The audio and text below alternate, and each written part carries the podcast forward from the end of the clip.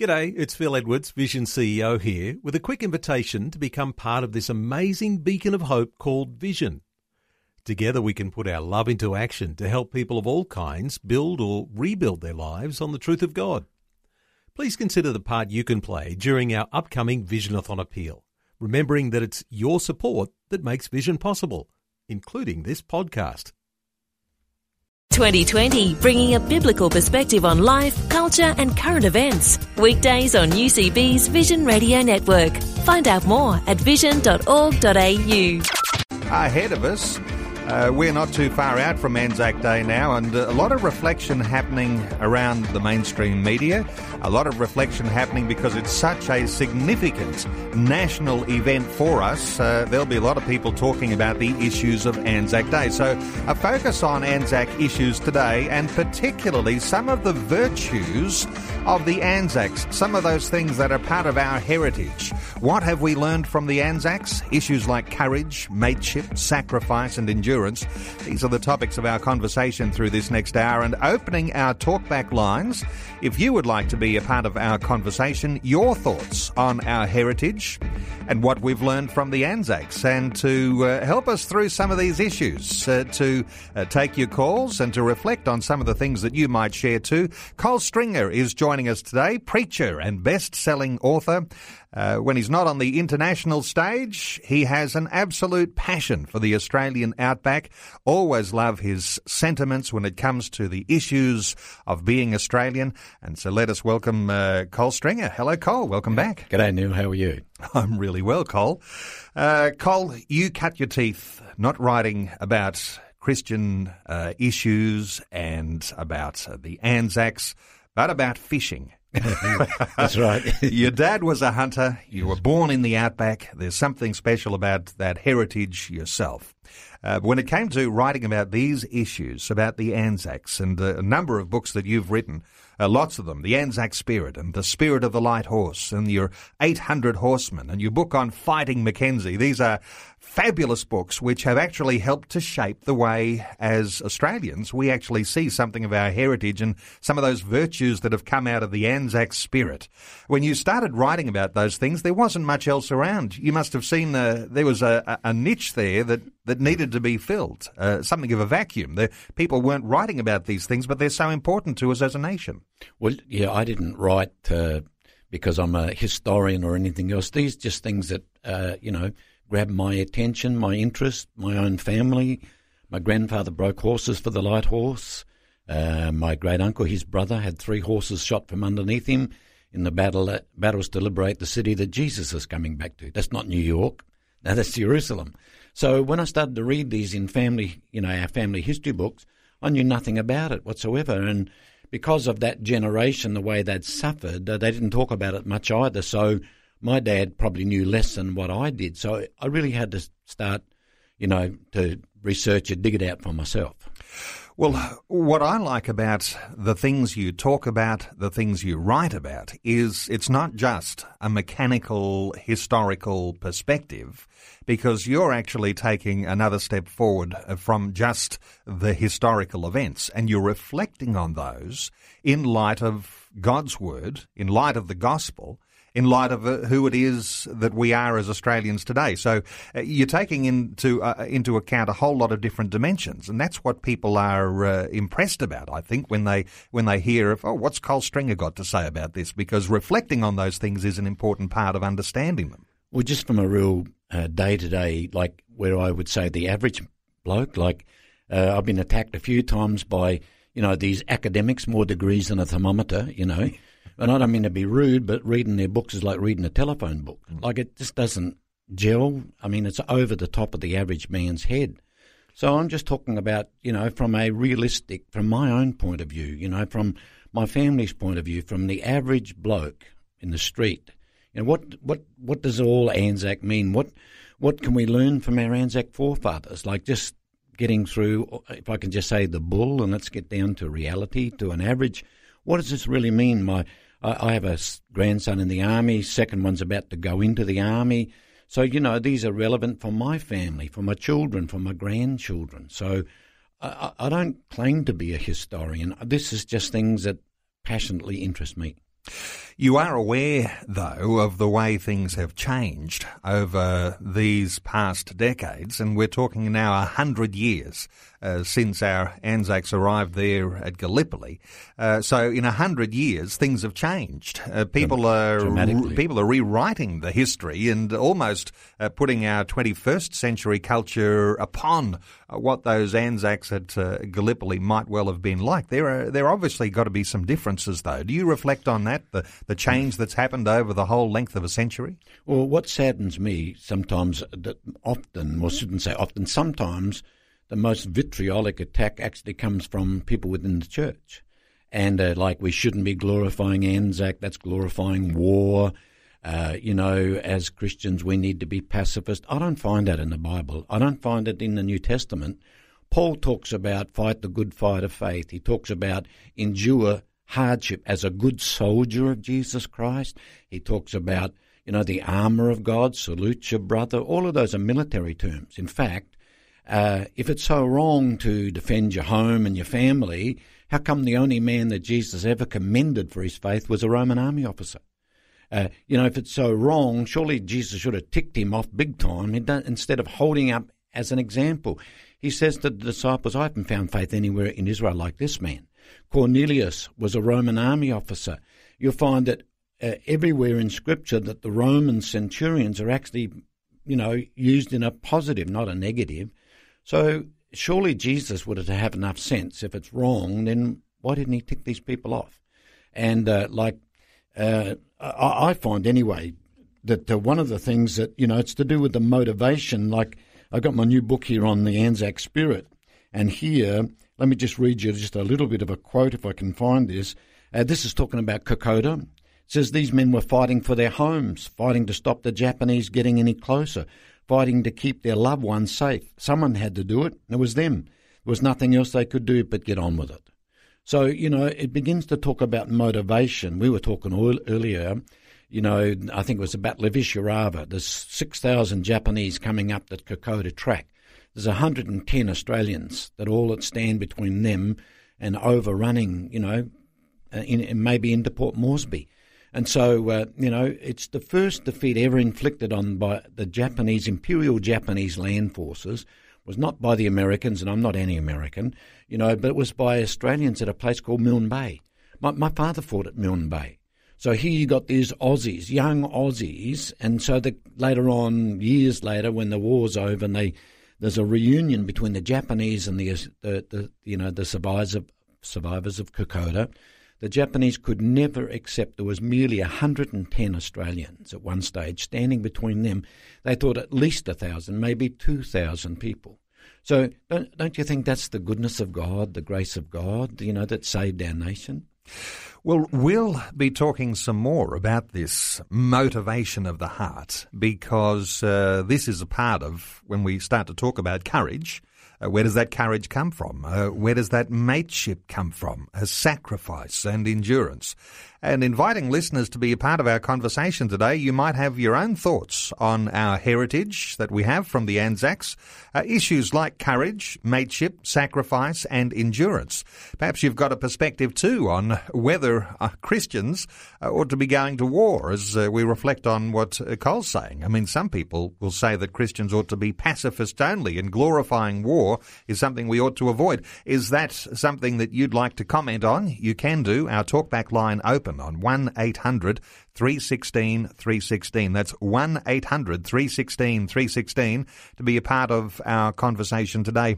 Col, let me just ask you, because one of the books that you wrote, all about Fighting McKenzie. Now, when we talk about an intersection of Christian faith and fighting on the front lines, Fighting McKenzie was a true example of what it was to be a warrior at heart as a Christian leader.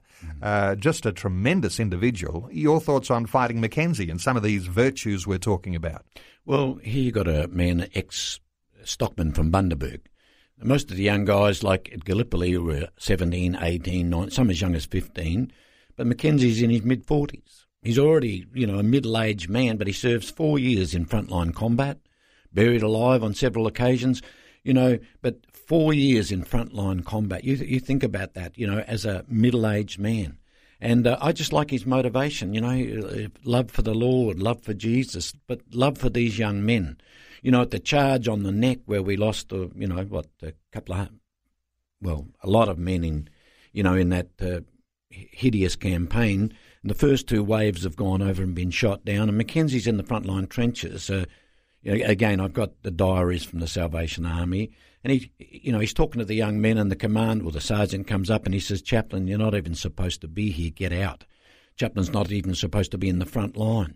And Mackenzie, 6'3", ex-stockman, gets up and he says, "Sir, I'm not a rebellious person, but sometimes you have to answer to a higher authority and you're not it." Well, I'd follow a man like that. He says, what sort of a man would I be, or a father or a friend, if I let these young men die? You and I both know they're going to die. What would it be sort of a person if I let them die on their own? He turns to them, he says, "I've lived with you and I've eaten with you, I've prayed with you, I'm not afraid to die with you. When the whistle blows and you go over the top, I'll be alongside of you."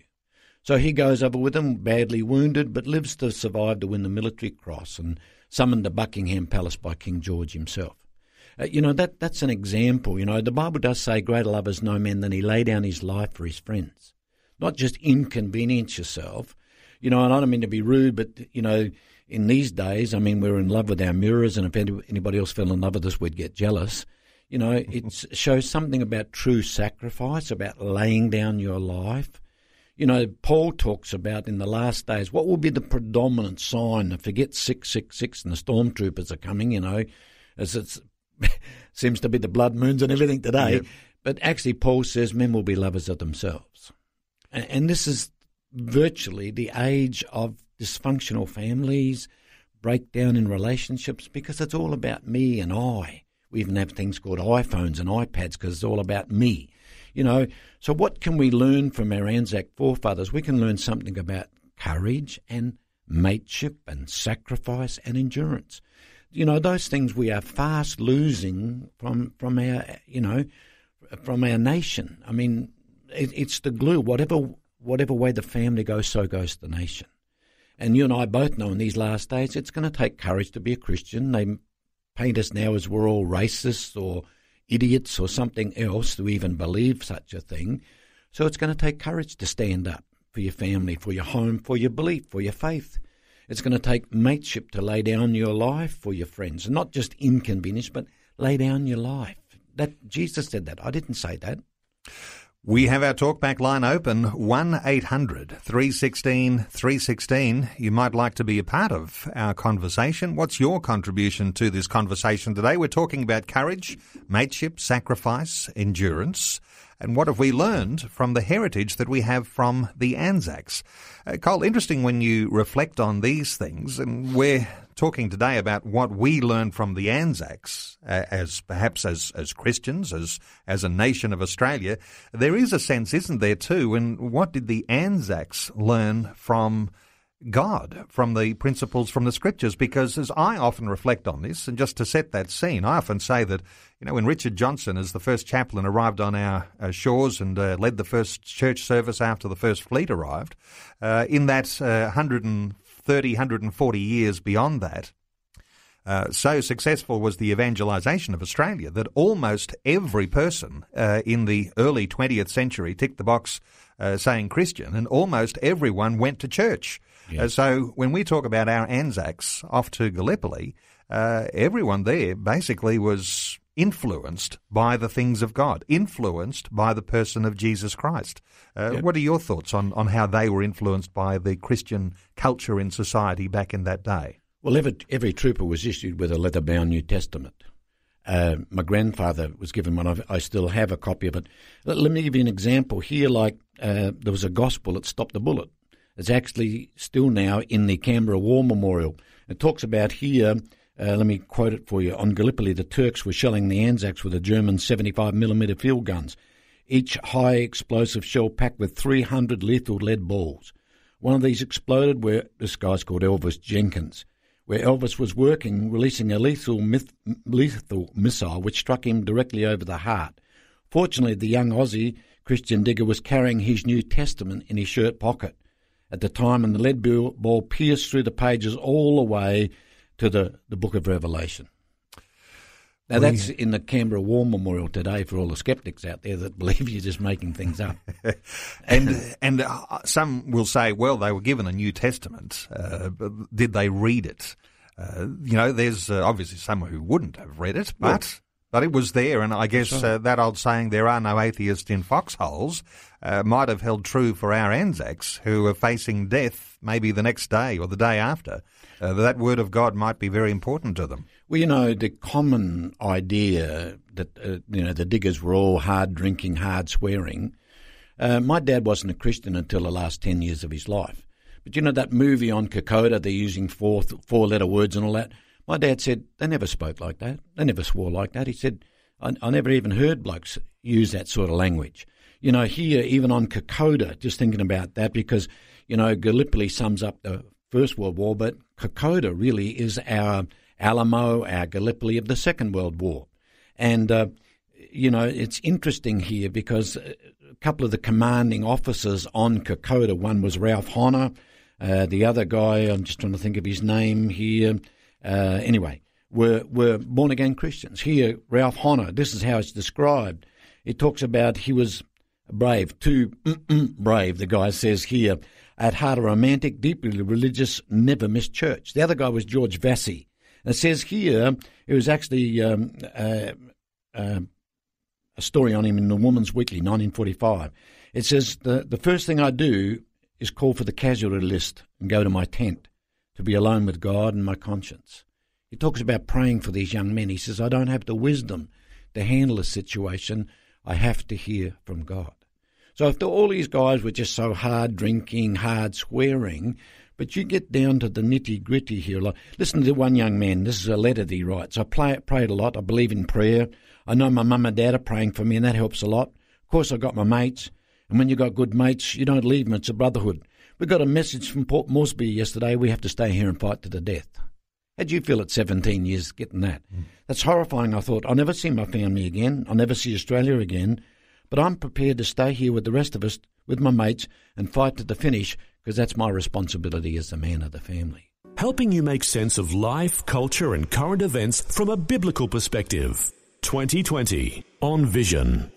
And we're talking about those issues or those thoughts that you might have on our heritage that come from the Anzac spirit.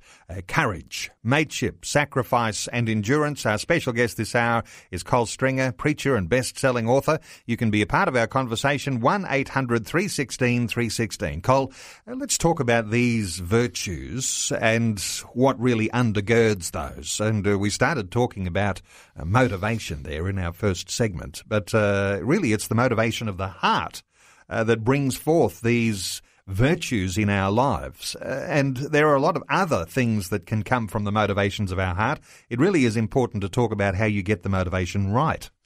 What gelled my interest in this was after the Second World War, and there was a reunion between the survivors on the Japanese side for Kokoda and some of the Australian veterans. And this Japanese officer talks about it. He says, I couldn't believe the difference. He says, one, Bruce Kingsbury comes charging into the Japanese with wearing a pair of shorts. That's all he's got on, and takes out 30 Japanese, one man. And he says, I don't think the Japanese could have done that. He says, but the difference was the motivation. He says, we were fighting for emperor, and he says, but this young Australian was fighting for family. And one of the quotes from Kokoda is that I'd like them to be remembered as men that stood up for their homes, their families. Now, whether it was right or wrong, whether the Japanese were going to invade Australia, that's what they believed at the time. And I love, it says here, the difference of the motivation. Some fight for money, or that's a mercenary, or for fame, but others fight for family. And I believe that's a biblical principle, because in I love Nehemiah chapter 4, and, the heritage of their nation's been in ruins for 150 years, and God speaks to just one man, Nehemiah, and stands him. He says, stand the men in front of their own families. If I got to here, he says, Nehemiah chapter 4, verse 13, therefore I positioned men behind the lower parts of the walls at the openings, and I set the people according to their families with their swords and their spears and their bows. And I said, don't be afraid of them. Remember the Lord great and awesome, and fight for your brothers, and fight for your sons, and fight for your daughters, fight for your wives, and fight for your homes. Now, if that is against Scripture, how come God uses it as the motivation? You know, interesting word. Same in Paul talks about, later he writes to Timothy in 1 Timothy 5:8, he says, if anyone doesn't provide for his own family, he's denied the faith and he's worse than an unbeliever. Now, the key word there is the word provide, pronoio in Greek. Now, if you get your, Strong's, it just gives you a couple of words. But if you go a little deeper and actually begin to go to the depth of understanding of that word, here's what it means actively. It says here, to look out for, to defend actively if necessary, to procure supplies or means of defense, to take measures for counteracting or escaping every evil. So Paul's saying if you don't actually provide for your family, not just clothes and food, but actively defend your family, you're worse than an infidel. Mm. Now, I didn't say that. That's what Paul writes. That's right. Let's talk about what's coming up on the 25th. Anzac Day, the centenary anniversary of our diggers arriving there at Gallipoli. You were hoping to go to Gallipoli this year. You better just give us a bit of an idea what you're doing instead. Well, something like 45,000 people applied for, I think, the 17,000 positions, for the Anzac service. Man, I wanted to go. I was a cruise, everything. So I did everything. I, applied properly, and I'll just be honest, I pulled every string I could, despite praying about it, but I never got a Guernsey. So I spat the dummy. I did. I'll be honest, I spat the dummy. Anyway, a few weeks later, I get a phone call from Planet Shakers in Melbourne. 9,000 young people asking if I'll come and do 4 services on Anzac Sunday. So I believe that's God. I really do. I mean, if I had gone to Gallipoli, I couldn't have done that. So, hey, on Anzac Sunday, the day after Anzac Day, the Sunday, going to be down speaking at Planet Shakers in Melbourne. A great opportunity, and they're not the only church in Australia that's doing some amazing things in the lead-up to Anzac Day, drawing attention to some of these biblical foundations, and we talk about courage, mateship, sacrifice, endurance. The Bible is full of great wisdom and stories that promote those virtues in the life of every individual. But there's also a church in Brisbane, the City Point Church, that's doing some amazing things on the 19th of this month. That's the week before Anzac Day. What are they doing? We're doing 2 services there in the morning, but we're having light horsemen there in full uniform, authentic historical uniform, the plumes, rifles, flags, horses, the whole kit and caboodle. Not bringing the horses into the church. They'll be outside. I've been along to that church. It's big enough to get the horses in there. Can I tell you a little story about that? Sure. Because a few years ago we actually did one in Melbourne where we actually took the horse inside. Yep. And I pleaded with the lady pastor. I said, no, you don't want. She said, I want the horse to come in. I said, no, you don't. She said, I do. And as soon as we got in there, now the horse had an enema and everything, to prepare this. And but as soon as I could see the eyes of the horse because of the people and the lights, it got scared and the. I'm just glad I didn't have to clean the church up. But I couldn't help laughing at the pastor's face. The poor old horse is messing all over the carpet. Anyway, you've got to have a sense of humour. Some of our listeners might have an encouraging story to offer as well. Yes. Our talkback line open on 1800 316 316 if you'd like to contribute to our conversation today. Our special guest is Col Stringer. Col, let's talk about courage, about mateship, sacrifice and endurance. You've taken time in your book, The Anzac Spirit, to really unpack what those really mean. And it's very easy just to roll those words off our lips and say courage, mateship, sacrifice and endurance, but the loaded meaning of those words, very, very powerful. I'm wondering sometimes if we even understand what those words mean anymore. Like, let's take courage. Does that mean an absence of fear? It doesn't mean that. It actually, if we've never had fear, we're either liars or had a lobotomy. Everybody's experienced fear, but it's actually talking about, that you just do it even if you've got to do it scared. Suck it up, tough it out, and do it even if you have to do it scared. That's courage. These young men would have experienced fear. They would have been shaking with fear. But you do it because I believe that's what's required of you. Courage, as I say there. Interesting word, but the Bible is full of courage. God has not given us a spirit of fear, one of power and of love and of a sound mind. The righteous are as bold as a lion. There's one passage in Deuteronomy chapter 20. It says when, in fact, I should have bought the Bible and read it, but it actually talks about don't tremble when you're facing these enemies, these hordes of enemies. Don't tremble. Don't be afraid. The Lord your God will fight for you against your enemies. So the Bible is actually full, of courage, talking about courage. And as I say, I think that's the responsibility, of standing up for what you believe is right. Go to schools and, places like that, universities. And I ask the young generation, what can we learn from our Anzac forefathers? Well, first of all, we can learn something about courage. Our nation may not be under threat of invasion by the Japanese, but our nation is under threat. I was just listening this morning, they're talking about the ice epidemic.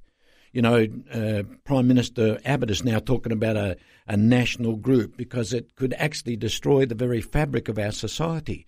So it's going to take courage in these last days to say no to drugs. It's going to take courage to stand up for your Christian faith, trying to make us all look like we're racist or just like idiots because of what we believe. It's going to take courage to stay married. It's going to take courage to stand up for your family. So, it's a different point, but our nation is under threat. It may be a spiritual thing, but we still need that courage to stand up, speak up, refuse to shut up. 1-800-316-316. You might have some thoughts on what courage is required in this day. Let's hear from one of our listeners, Shelby in Brisbane. Hello, Shelby. Welcome along to 2020. Yes, good morning. I'd like to say a quick hello to Col Stringer, mate.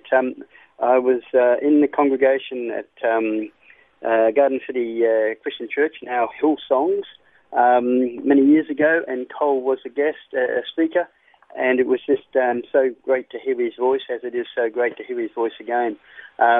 He may recall one of his, he was talking about the horse in the church, and he may recall his embarrassing time at the, he had told us all, at the turntables at a minister's convention, I think it was, in America that he went to. I remember that, Shelby. I remember that. I remember that very, very well. I told people about the Outback Cowboy preacher and his embarrassing moment at the turntable. You've got to let us all in on it now. What actually happened is he was asked to buy some gifts for his family. One was a Smith Wesson a whip for a horseman and the family, I think, and the other one was for his daughter, I think. Or, yes, it was my daughter. Yes, your daughter. Some negligees and underwear. Yes, and apparatus, apparel sort of thing for her wedding or for her honeymoon or whatever it was. Anyway, he said the turntables waiting for the baggage and that to come around. There's with about 20-odd ministers. And lo and behold, the suitcase comes around and falls off the turntable, snaps open, and of course, laying there is the lingerie and the whip and the undies. I remember that. I wanted the earth to open up and swallow me up, Shelby. That's right. Yeah, you wanted to crawl underneath the desk or whatever it was. But and I think your words were somewhere along the line too, Col. Some guy come along and said, "Oh, groovy, man," and you were right in front of all your friends, your ministers. Yeah, I know. I remember it was a black preacher actually came by and he says, "Groovy, cool, man, cool," or something like that. And I thought, "Oh, I need this like on the head." I was thinking next day because I had to minister to these people. I'm thinking no one's going to believe me. All they're going to remember is the whip and the undies. Who's going to believe me? It's innocent. but I mean to say, mate. Your word is prophetic. I love what you do and what you say and the things that, I've kept touch, following you a little bit around the countryside. And, mate, I'd love to see you come back to Hillsongs and, do another call in on us one day. I'd love to too. Mm, yes, I'll have to talk to Pastor Shelby. Bobby. Great to hear from you. Thanks so much for your input today here on 2020. It's Neil with you on 2020. We're talking courage, mateship, sacrifice and endurance. Some of these virtues that we learn from the Anzacs. You can be a part of our conversation. Our talkback line open on 1800 316 316. Col Stringer, preacher and best-selling author, our guest this hour. Let's hear from Glad in Mossman. Hello, Glad. Welcome along. Yes, it's good to have this opportunity to thank you for your program, but I've especially wanted to phone to talk with Col just to say thank you for how much his two books that we've read, Discovering Australia's Christian Heritage and 800 Horsemen, what they've meant to my husband who just can't be here. I'm ringing. I know he'd want me to. He's at Men's Shed and doesn't get home till another half hour. And, yeah, it's great to have that influence in our lives. He thought, he being Australian from birth and all, didn't have the heritage that I'd had being brought up in America. But he learned from these books that he could be really proud of Australia's Christian heritage. And so we came back, and we've been back, 7, 8 years to stay, and we love it. And we're so grateful for his better understanding of the Australian Christian heritage. Thanks for that, Glad. Appreciate that. Yeah. Glad, you are American, and so your husband, who was aware of the American heritage and a very strong Christian heritage in the US, he had felt as though there wasn't much of a Christian heritage in Australia. So he's been inspired by these writings, and this is what has come to life in the Australians, and particularly looking at what Col's written and reflecting on some of these things, which heavily involves a focus on the Anzacs. It really does help to see the shaped character coming from a Christian foundation. Yes, and we're extremely grateful to exalt the Lord as he does, and that a lot of our forebears loved the Lord more too than maybe this present day. We've taken as our motto, as it were, for our marriage 60 years later this year, and as happy and glad, and the verse, Psalm 34, verse 3, "Oh, magnify the Lord with me, and let us exalt his name together." And so we've called ourselves nicknamed Happy and Glad. That's good. That's good. Well, Glad, just so glad that you called. Thank you so much, and congratulations. Did you say 60 years later this year, your anniversary? The last day of the year. Wow. We got married at midnight, December 31st, 1955, in Indianapolis, Indiana. That's wow. Well, that's Glad, great. Thank you so much for your input today here on 2020. Really appreciate hearing from you.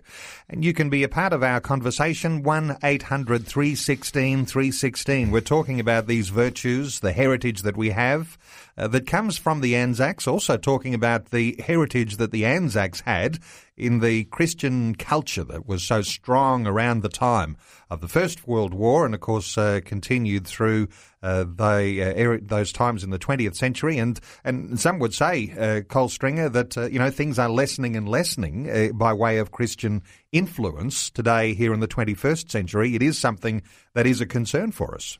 Well, definitely. I believe that. That's why, as I mentioned before, I think it'll take courage for us to stand up for what we believe. You know, as we've talked about before about responsibility, like I was just thinking about this, the last thing Jesus ever did on the cross was actually provide for his mother. The last thing he ever did was take care of his family. That was his family at the time. He's hanging on the cross, remember, and he says to John, from now on, this is your responsibility. Here's your mum. Is that right? So we can really learn that, as I say here. It comes down even to mateship. We were talking about that before. I got a quote here from Gordon Moyes. I know he just passed on, but he wrote about mateship here. He says, "Mateship was a fabric that joined people like us as opposed to them. Australian mateship was fused in the fire on Gallipoli, in the mud on of Flanders, on the Wallaby track during the Depression, among the rats at Tobruk and on the Kokoda Trail. For many, mateship became the most important of all relationships. The early Christians found a friendship so close and tight it was like nothing that had existed before, as is a quote from J. B. Phillips' translation of the Bible. It says here, what we are seeing here in the early church, valiant and unspoiled, ordinary men and women gathered together in a unique fellowship, an unconquerable fellowship never seen on the earth before. Note the words unconquerable fellowship. We still call any gathering within a church a fellowship. But when that term was used in the New Testament, it meant a close mateship of those who would give themselves and their lives for each other. So we begin to see that with the Anzacs. You know, sadly, I don't mean to harp on it, but I've had probably 100 military guys in my church in the United States and here. I've never heard one say, I found the same level of mateship in the church I found in the military. We lay our lives down for each other. Wouldn't it be wonderful, if we actually began to see that in the church? Lay down your life for your friend, your mate, not inconvenience yourself. Lay down your life for your friends. Think about it. Paul talks about Onesiphorus. He talks about Ephrodites. Who are these blokes? I mean, their names are in the Bible. Your name and my name might be in the Lamb's Book of Life. It's not in the Bible. Their names are in the Bible for eternity. So you get up to heaven. You meet Onesiphorus and Ephrodites, these blokes, and you say, well, what did you do to get your name in the Bible? You're the great preacher? No. What did you do? They were friends to Paul. They were mates to Paul. Paul talks about that Onesiphorus, I think it was, sought me out in Rome when I was in chains, he says. That was, a threat to his own life. He said he was not ashamed, but sought me out. Ephrodites, same thing. He says if he died, Paul says, I would have had sorrow upon sorrow. He says, hold such men in high esteem. I don't even think we understand the word mate anymore. It's hijacked by the media. It's hijacked by politicians. But think about that. Lay down his life for his friends. My wife, and she won't like this. She's not listening, but she won't like it. But she showed me up. Hi, Jane. Right. Sometimes I think women have more of an understanding than men do now. One of her closest friends was dying of cancer. So she goes to visit her and she rings me up and she's crying and she said, one of my best friends dying and there's no one here with her. So she said, I asked the doctor to wheel another bed into the ward and she said, I'm not coming home till my friend dies because I don't want to die on her own. So she rings me at 3:00 in the morning crying and she says, I'm sitting on my bed here with one of my best friends goes off to heaven. And she said, it shouldn't be like that.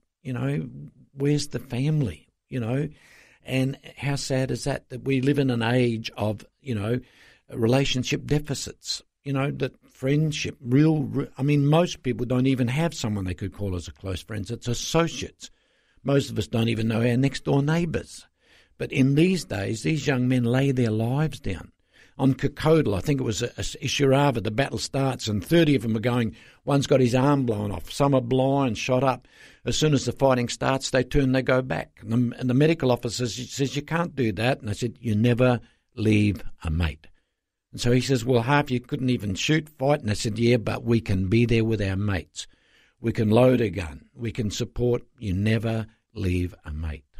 Col, is this something that you could reflect on in the 21st century and being able to tell these stories, saying that this concept, this idea, this understanding of mateship is something that we are largely losing because I know a lot of men who don't have a mate. Mm. I've heard you share on this sort of thing at different times as well, and you have your own personal friends who are really in that in the zone of being mates, not just acquaintances. Is this something in the 21st century we've sort of lost? We need to actually get a hold of this again? Well, if I can be brutally frank, it scares me. It's scary. I think where we're actually heading as a nation, if that's negative, well, I'll just have to be negative. But it does concern me. It scares me because, like I say, my mum and dad were married to each other for 72 years. So I'm talking to my dad and I'm saying, how's it possible? My dad was only a Christian 10 years. I said, how's it possible to stay married to the same lady for 72 years? He looked at me and just said, learn to be less selfish. Just that one thing alone. You imagine that would halve the divorce rate. One thing, just learn to be less selfish. In an age where we're in love with our mirrors, like I say here, and like I say to the young men or young people today, what can we learn? We can learn something about mateship. sacrifice, you know, in a generation that's never been called to make a sacrifice in any way. So, you know, as I say here, I think I've shared this with you before, but I've got it here covered in my book, but there was a story on 60 Minutes, an Aboriginal from Palm Island, Bill Coolburra, and an Aussie, Ocker Aussie, called Snowy Wilson, that served together in Vietnam, and now, years later, you know, they're still friends, but Bill Coolburra develops diabetes, needs a kidney transplant.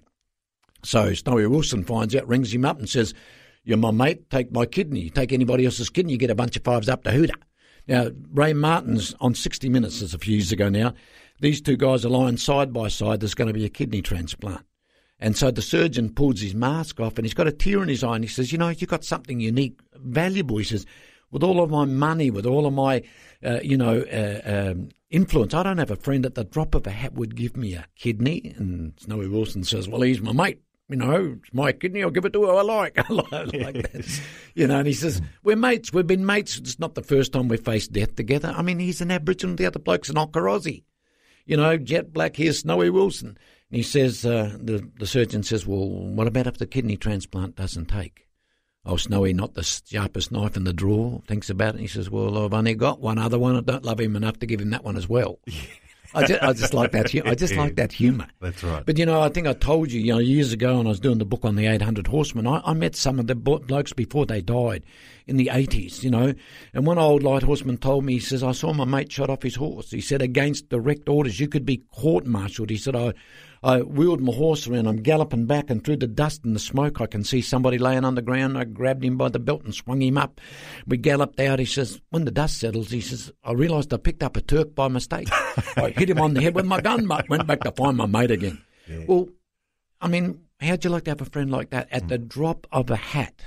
You know, I've got a best friend, and I can't mention names, but I know, because if I'm in a family problem, I ring up, I'm say, "Too closely involved." He said, "I'll be on a plane tomorrow, 3.5-hour flight." Do you have a friend like that? I'm talking to people out there. Do you have a friend like that? If you don't have a friend, you need to be a friend like that. So what can we learn from our Anzac forefathers? Let's cut off through all the bull. We can learn something about real mateship, laying down your life for your friends, sacrifice. In these last days, it's going to take mateship. It's going to take sacrifice. But I really believe your best mate after Jesus should be your spouse, should be, that's what, building. I learnt more about marriage and family from my mum and dad than I ever learnt from the church, and I'm not being critical of the church. But you can be married 2 or 3 times today and have a couple of concubines and porcupines. Besides, nobody gives a rip. Thank you for your enthusiasm. But that's the truth. Yeah. You know, on the Gold Coast, we see it, these blokes that dump their wives at 45, and pick up 2 20-year-olds now, and they think they're cool. Stupid is a better description. Mm. And as I say, what can I learn from my Anzac forefathers? Laying down your life. These young men, like it or not, right or wrong, believe they were defending their families, laying their lives down for their families. Listen to what one man says. He actually says that, if I can find the quote here, I love it. He says here, "The battle for Kokoda track is Australia's Alamo. If Gallipoli symbolises the Anzac spirit in World War I, then Kokoda is its World War II equivalent. They died so young, they missed so much, they gave up so much, their hopes, their dreams, their loved ones, and they laid their lives down for their friends and for their family." Helping you make sense of life, culture and current events from a biblical perspective. 2020 on Vision. It's Neil with you, just a few minutes out from news. Col Stringer, our guest. We've been talking about the Anzacs, those things we learn from the Anzacs: courage, mateship, sacrifice and endurance. Col, it is an important day, and it's the most important day, some will argue, in our whole calendar. Why do you think, as Aussies, we are so moved, we are so motivated to think about Anzac Day as this most important day? Well, you think about this, Neil. You can go anywhere you like in this country, the largest cities, Sydney, or you can go to the smallest country towns, outback, Northern Territory, Elliot, places like that. There'll be a pub, there'll be a police station, but I guarantee you there'll be an Anzac monument there somewhere. And on Anzac Day, there will be a group there. And I was thinking about this. It stops our nation. It's possibly, as popular as Christmas, even more than the Melbourne Cup. And I really believe it's something there that, see, there's hardly an Australian family that doesn't have some direct relationship to Anzac, to Gallipoli, to Kokoda, somewhere like that. And, you know, as I say, I go to schools and, you know, I've been in schools, you know, where the teacher said, if you can control these kids, you're better than I am. But I talk about the Anzacs and you can hear a pin drop. And I can see it touches their hearts. It's a heart thing. You know, they've heard stories about their great-grandfathers or whatever. It touches the heart virtually possibly most of our families. And as I say here, I believe it's a spiritual thing. You know, as I say, think about it. You know, it stops our nation. I saw John Howard when he was Prime Minister and he was on Gallipoli and he said, you know, I don't understand it. He said, 20 years ago we wouldn't have had 500 people, now 17,000 people, destroying the vegetation. They think they'll have to have a ballot system for the young people making a pilgrimage across there, setting up at dawn and, you know, over there, even a threat of terrorism and flag around crying. Why? Because it's part of our heritage. You know, I'm tired of hearing we're descendants of convicts and Ned Kelly. There is a positive side to it as well. These young men, you know, virtually I believe that Anzac spirit, it's touched not only our nation but virtually the world as well. Well, Col, you've certainly written extensively about that Anzac spirit and re-releasing the Anzac spirit and tackling some of these issues we're talking about today, courage, mateship, sacrifice and endurance. But a bunch of other books that you've also written, and just to highlight some of those, The Spirit of the Light Horse. Of course, those very famous books, 800 Horsemen and Fighting McKenzie. And I don't just say very famous just to add some sort of adjective there, but voted so as Australia's all-time favourite books by a survey that the ABC ran. And I think they were the only other two books other than the Bible who were in that top 100 list. So there is real benefit in reading those books. Col Stringer, thank you so much for being with us today here on 2020, sharing your heart about Anzacs. Thanks, Neil. Like what you've just heard, there's more great podcasts, or you can listen to us live at vision.org.au. And remember, Vision is listener supported. Your donation of any amount will help us continue connecting faith to life. Learn more or donate today at vision.org.au.